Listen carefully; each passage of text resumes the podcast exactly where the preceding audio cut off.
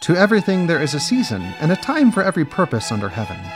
Join me as we dive into the history behind some of the most beloved songs for every season seasons of celebration, seasons of gratitude, and seasons of anticipation, and more. In each episode, I'll explain the history of a well known song and then perform some of it for you. My name is Michael D. Young, and today I'm going to discuss Amazing Grace. The story of Amazing Grace is closely related to the story of its creator, John Newton, who underwent an incredible spiritual journey from vile sinner to respected priest. Though Amazing Grace today is closely linked to the African American community, the author's journey involved being a slave, becoming a slave trader, converting to Christianity, and finally becoming an abolitionist. So, a very roundabout way but he made it. John was only seven years old. His staunchly religious Puritan mother died, so she was a good influence, but she died when he was young. His father was a sea captain and took him out to sea when he was only 11 years old. And during these formative years, he spent much of his time with unruly, drunken sailors and picked up many of their bad habits. It's just the sort of people he was hanging around. He later described his younger self with these words How industrious is Satan served! I was formerly one of his active under tempters, and had my influence been equal to my wishes, I would have carried all the human race with me. A common drunkard or profligate is a petty sinner to what I was. He was later conscripted into the British Navy, so forced into military service. He found this life distasteful. It didn't work for him. And so he tried to desert, but then he was caught and whipped eight dozen times. While he was serving on another ship after being demoted, he got along so poorly with the crew that they left him on the coast of West Africa and sold him to a slave trader, so he became a slave. And thankfully, he was later rescued by another sea captain at the request of his father. They got him out of there. As he was on his way home, however, from that ordeal, his ship was caught in a terrible storm off the coast of Ireland. John, in fear for his life, prayed to God to save him. That was the only thing he could think to do because his situation was so dire.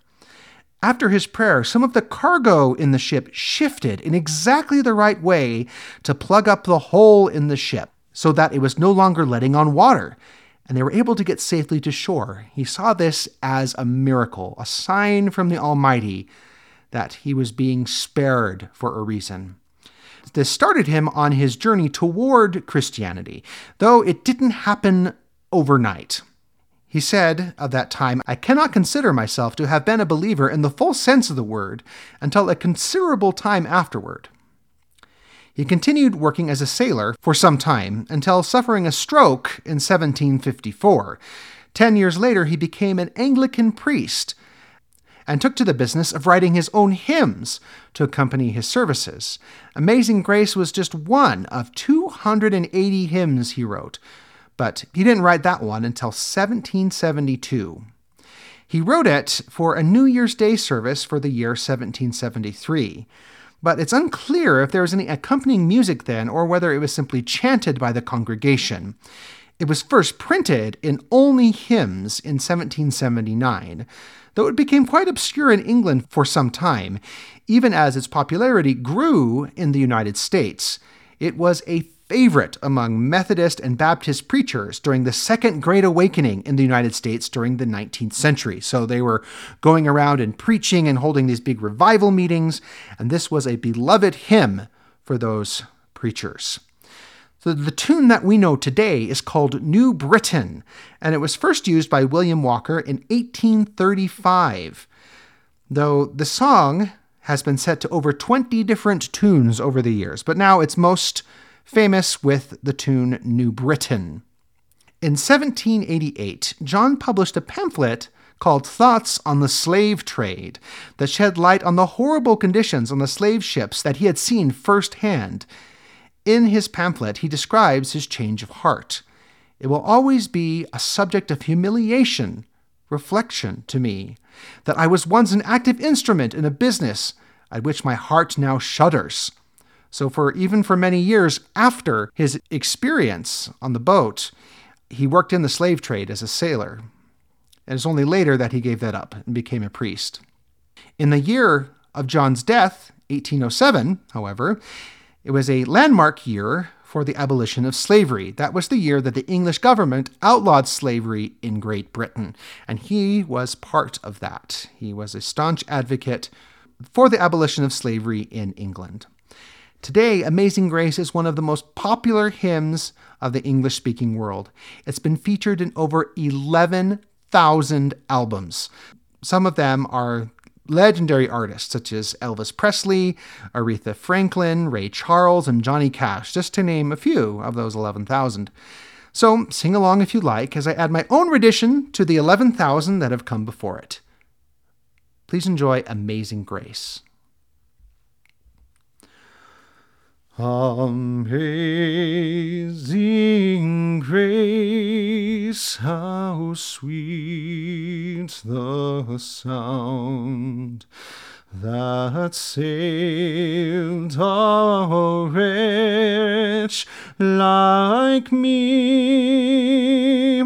I once was lost but now am found, was blind, but now I see. 'Twas grace that taught my heart to fear, and grace my fears relieved. How precious did that grace appear the hour I first believed. Through many dangers, toils, and snares, I have come.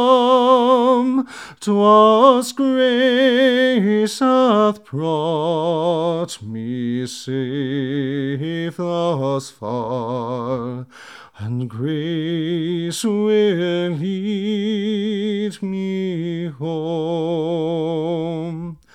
When we've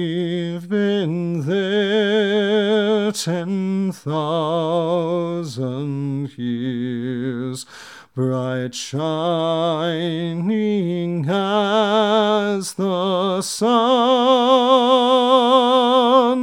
we've no less days to sing God's praise than when we first begun.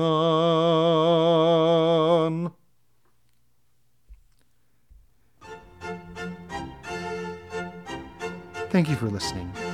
May music fill this and every season of your life.